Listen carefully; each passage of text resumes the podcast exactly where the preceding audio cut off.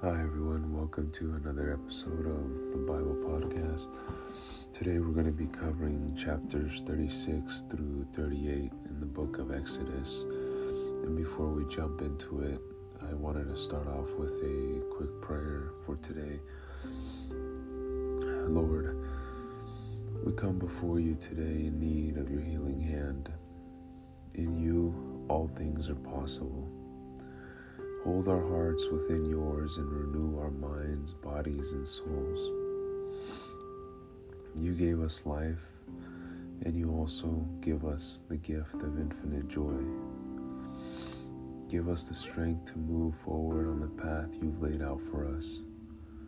Guide us towards better health, and give us the wisdom to identify those you've placed around us to help us get better. In your name I pray. Amen. All right, we'll get right into the book of Exodus, uh, chapter 36. The Lord has gifted Bezalel, Aholiab, and the other skilled craftsmen with wisdom and ability to perform any task involved in building the sanctuary. Let them construct the furnish and furnish the tabernacle just as the Lord has commanded. So Moses summoned Bezalel and Aholiab and all the others who were specially gifted by the Lord and were eager to get to work. Moses gave them the materials donated by the people of Israel as sacred offerings for the completion of the sanctuary. But the people continued to bring additional gifts each morning. Finally, the craftsmen who were working on the sanctuary left their work they went to Moses and reported, The people have given more than enough materials to complete the job the Lord has commanded us to do. So Moses gave the command, and this message was sent throughout the camp Men and women, don't prepare any more gifts for the sanctuary. We have enough. So, so the people stopped bringing their sacred offerings their contributions were more than enough to complete the whole project. In building the tabernacle, the skilled craftsmen made ten curtains of finely woven linen for the tabernacle. Then Bezalel decorated the curtains with blue, purple, and scarlet thread and with skillfully embroidered cherubim. All ten curtains were exactly the same size, 42 feet long and 6 feet exactly 6 feet wide. Five of those curtains were joined together to make one long curtain, and the other five were joined to make a second long curtain. He made 50 loops of blue yarn and put them along the edge of the last curtain in each set. The 50 loops along the edge of one curtain matched the 50 loops along the edge of the other curtain. Then he made the edge of the other curtain. Then he made 50 gold clasps and fastened the long curtains together with the clasps in this way. The tabernacle was made of one continuous piece. He made eleven curtains of goat hair cloth to serve as a tent covering for the tabernacle. These eleven curtains were all exactly the same size, 45 feet long and 6 feet wide. Bezalel joined five of those curtains together to make one long curtain, and the other six were joined to make a second long curtain. He made 50 loops for the edge of each long each large curtain. He also made 50 bronze bronze clasps to fasten the long curtains together. In this way, the tent covering was made of one continuous piece. He completed the tent covering with a layer of tanned ram skins and a layer of fine goat skin leather. For the framework of the tabernacle, Bezalel constructed frames of acacia wood. Each frame was 15 feet high, 27 inches wide, with two pegs under each frame.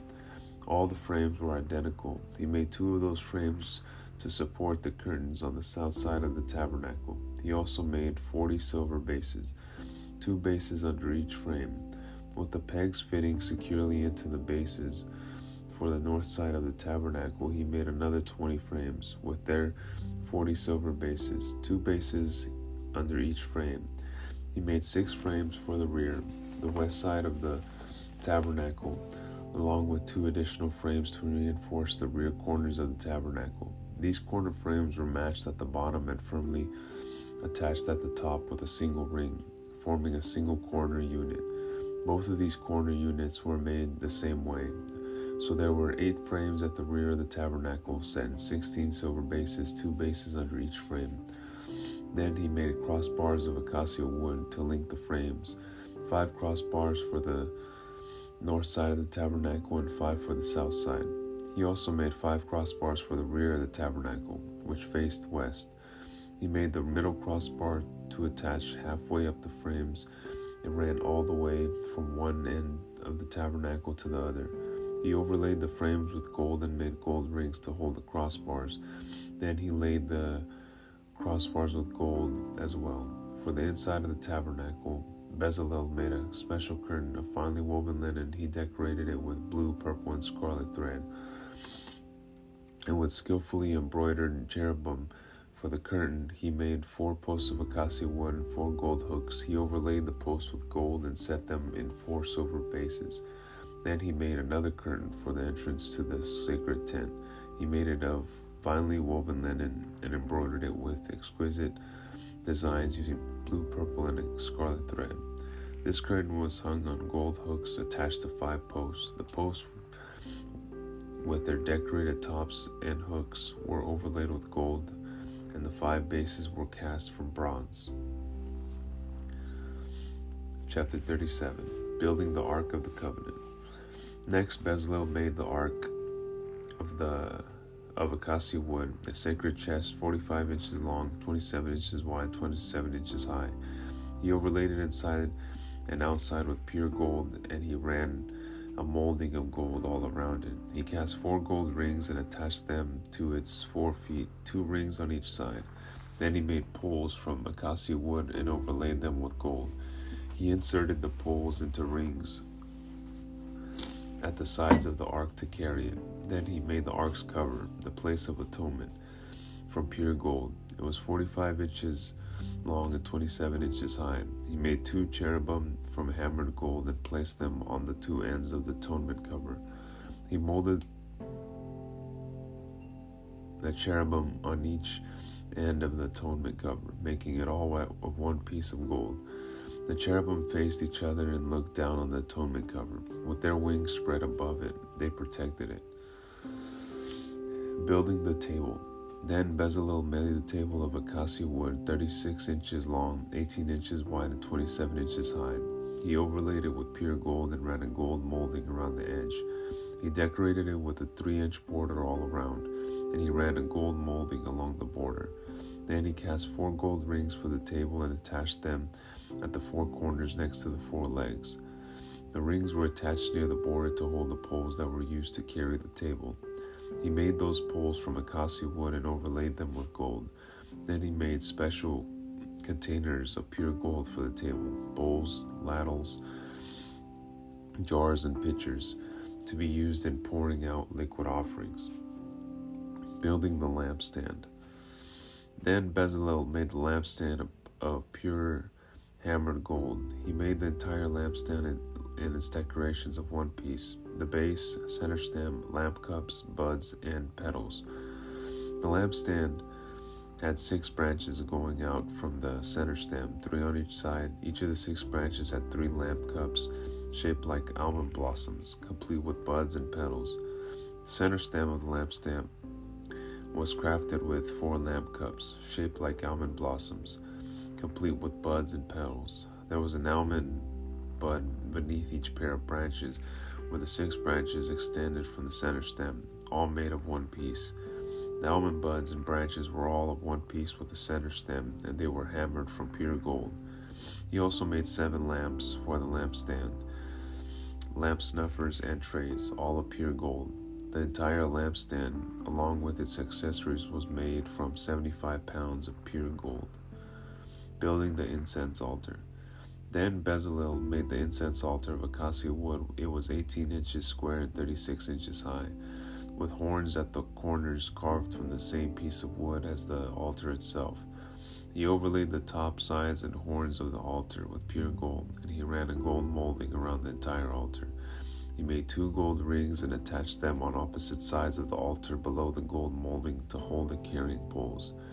He made the poles of acacia wood and overlaid them with gold. Then he made the sacred anointing oil and the fragrant incense using the technique of a skilled incense maker.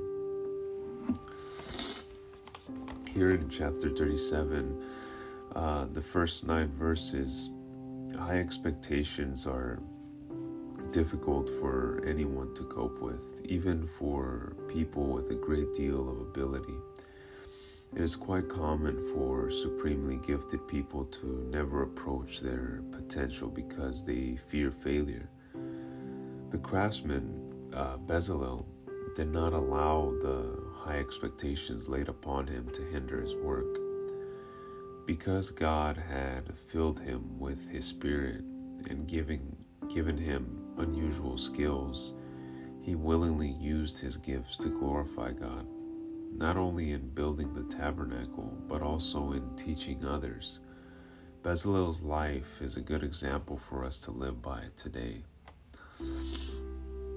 Chapter 38 Building the Altar of Burnt Offering. Next, Bezalel used acacia wood to construct the square altar of burnt offering. It was seven and a half feet wide, seven and a half feet long, and four and a half feet high. He made horns uh, for each of its four corners so that the horns and altar were all one piece. He overlaid the altar with bronze. Then he made all the altar utensils of bronze the ash buckets, shovels, basins, meat forks, and fire pans. Next, he made a bronze grating and installed it halfway down the side of the altar, under the ledge. He cast four rings and attached them to the corners of the bronze grating to hold the carrying poles. He made the poles from acacia wood and overlaid them with bronze.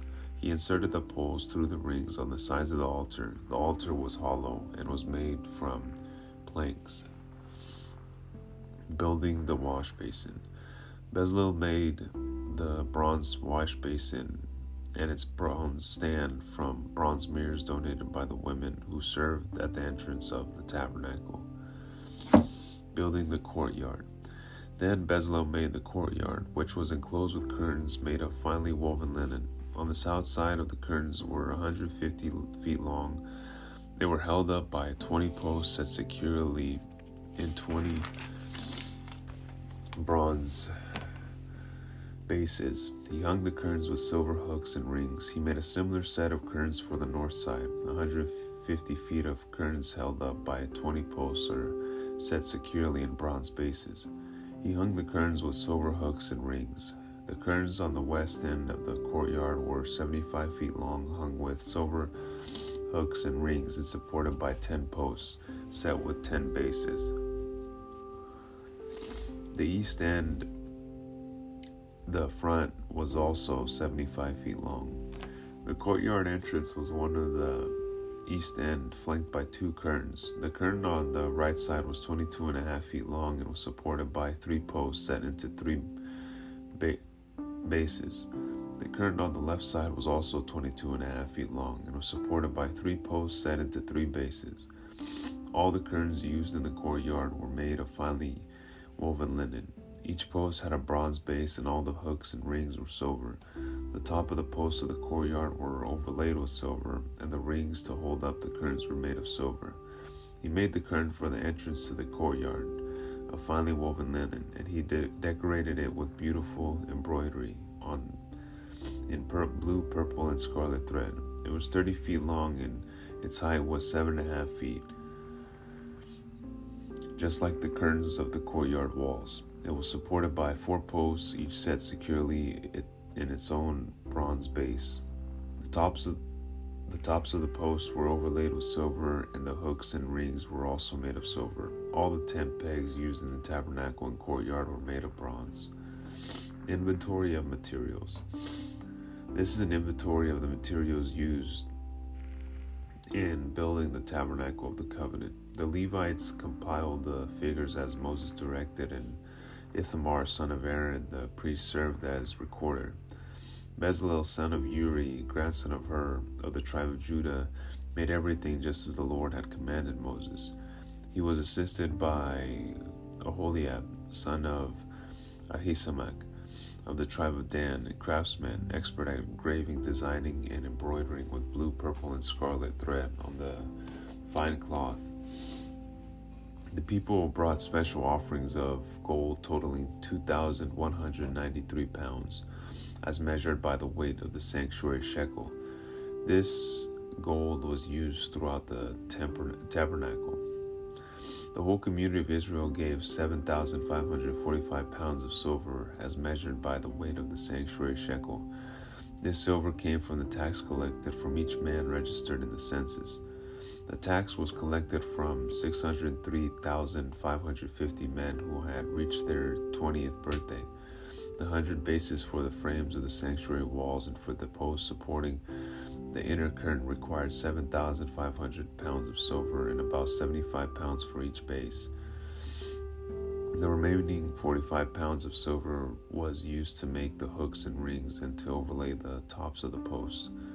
The people also brought the special the people also brought as special offerings 5,310 pounds of bronze, which was used for casting the bases for the posts of the entrance of the tabernacle and for the bronze altar with its bronze grating and all the altar utensils. Bronze was used to make the bases for the posts that supported the curtain around the courtyard, the bases for the curtain at the entrance of the courtyard, and all the tent pegs for the tabernacle and the courtyard.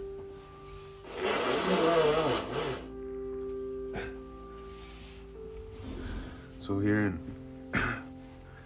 here in chapter 38 in uh, verses 21 through 31 the dollar value of gold silver bronze and other materials used to build the tabernacle would be mind boggling but the value of the materials used does not reflect empty extravagance or showiness it only illustrates how precious and valuable the presence of God really is. We can see here that the people's faith had surpassed the point of hanging on to the material things. They were beginning to learn to trust God as they shared the wealth He had given them.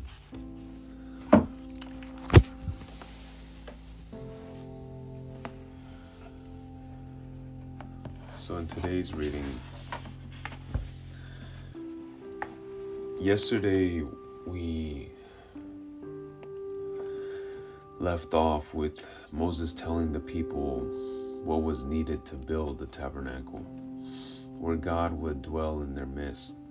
And God said anyone who wanted to could contribute.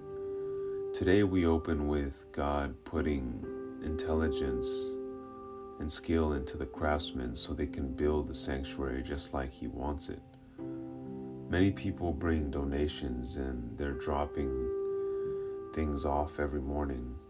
They're spring cleaning their tents like crazy, so much so that Moses has to tell them to stop.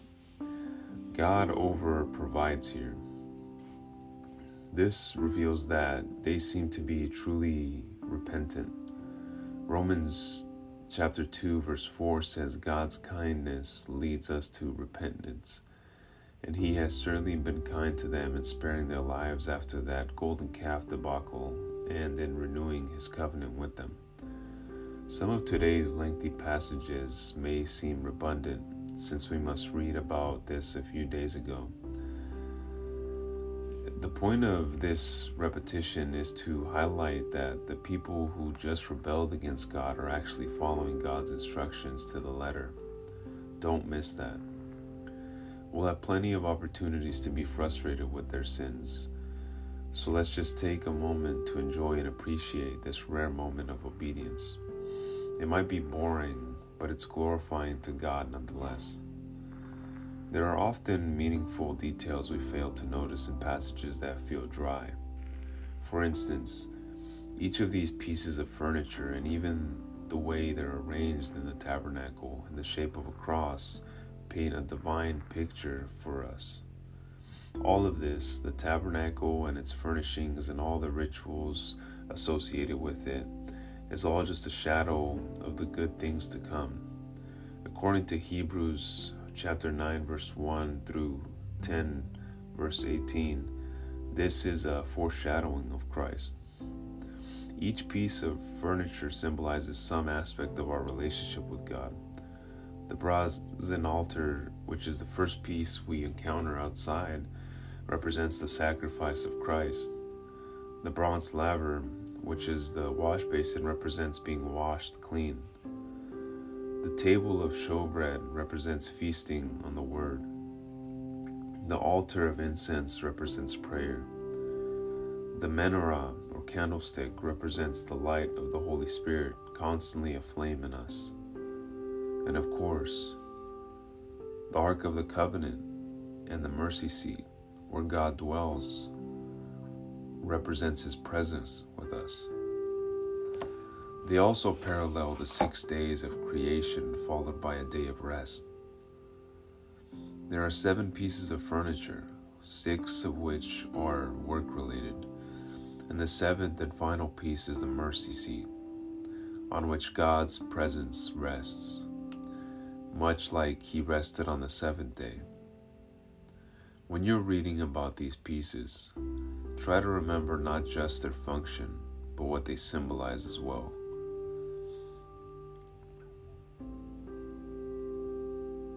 This tabernacle and God's presence are worth it all to the Israelites. They donate their plunder, they melt down their shekels, they weave fabrics and craft curtain rods, all so Yahweh can dwell in the midst of them. Surely you recognize yourself in these people a little bit. You've probably had moments of rebellion and golden calf parties and you've probably also had moments when you would have given away all your best possessions if it meant the nearness of God. Based on the way you're spending time in His Word right now, you're probably closer to the second place than the first. You're here listening to this and even recapping what many would consider to be a very dry passage of Scripture. It reveals a lot about what God's doing with that lampstand in your heart. That continual fire of the Spirit, burning even when you can't detect it. He is here with us drawing us near even on the days when there seems to be nothing flashy about him.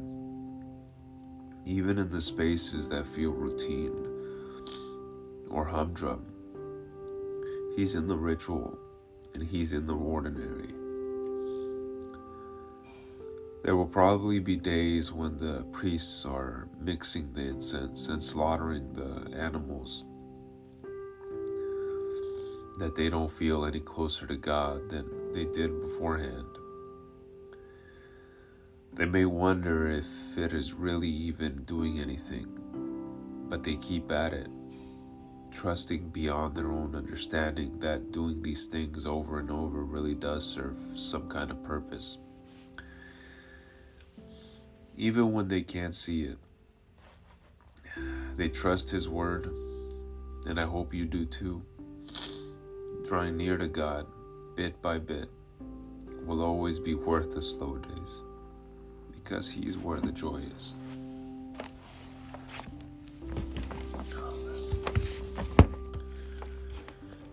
That does it for reading today. I just wanted to leave you all off with a daily devotional once again. Bask in the luxury of being fully understood and unconditionally loved. Dare to see yourself as I see you, radiant in my righteousness, cleansed by my blood. I view you as the one I created you to be, the one you will be in actuality when heaven becomes your home. It is my life within you that is changing you from glory to glory. Rejoice in the mysterious miracle Thank me continually for the amazing gift of my spirit within you. Try to depend on the help of the Spirit as you go through this day of life. Pause briefly from time to time so you can consult with the Holy One inside you. He will not force you to do His bidding, but He will guide you as you give Him space in your life. Walk alone, walk along this wondrous way of collaboration with my Spirit. Amen. Thank you all for tuning into this episode of the Bible Podcast. I hope you all have a great day. God bless each and every one of you.